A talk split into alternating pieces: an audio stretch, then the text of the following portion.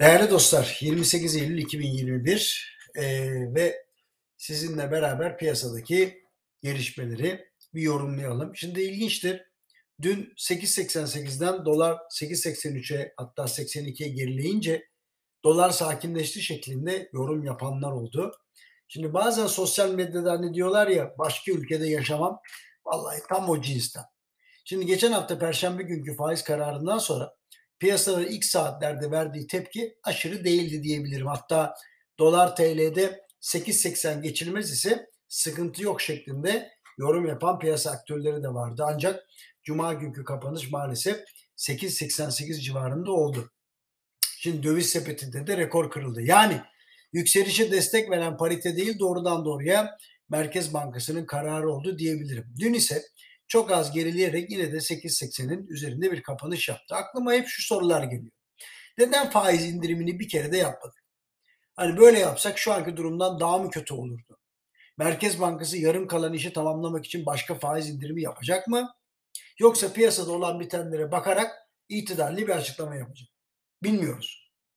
Şimdi gördüğüm kadarıyla bu ayki toplantıda bir faiz indirimi olmasaydı dolar TL'nin 8.20'ye kadar gerilemesi ihtimal dahilindeydi. Bu analizi ben yapmıyorum, uzmanlar yapıyor. Haberiniz olsun. Yani bu şartlarda e, altında da aynı uzmanlar diyor ki 8.50'den aşağısı artık zorlaştı. Peki şu anki seyrin enflasyon üzerinde olumsuz tesir yapacağı bilinmiyor mu? Sanmıyorum, biliyorlar. Ancak ekonomi yönetiminin bir tercih yaptığını düşünüyorum. O da şu. Enflasyonu düşürmek adına garantisi olmayan bazı adımlar mı atalım? Yoksa büyümeyi garanti altına almak için kestirmeci çözümlerle mi ilerleyelim? Şimdi sürekli erkenden seçim yapma atmosferi içindeki bir ülkede enflasyonla alakalı sabırlı bir program yönetilmesi Allah'ı kolay değil.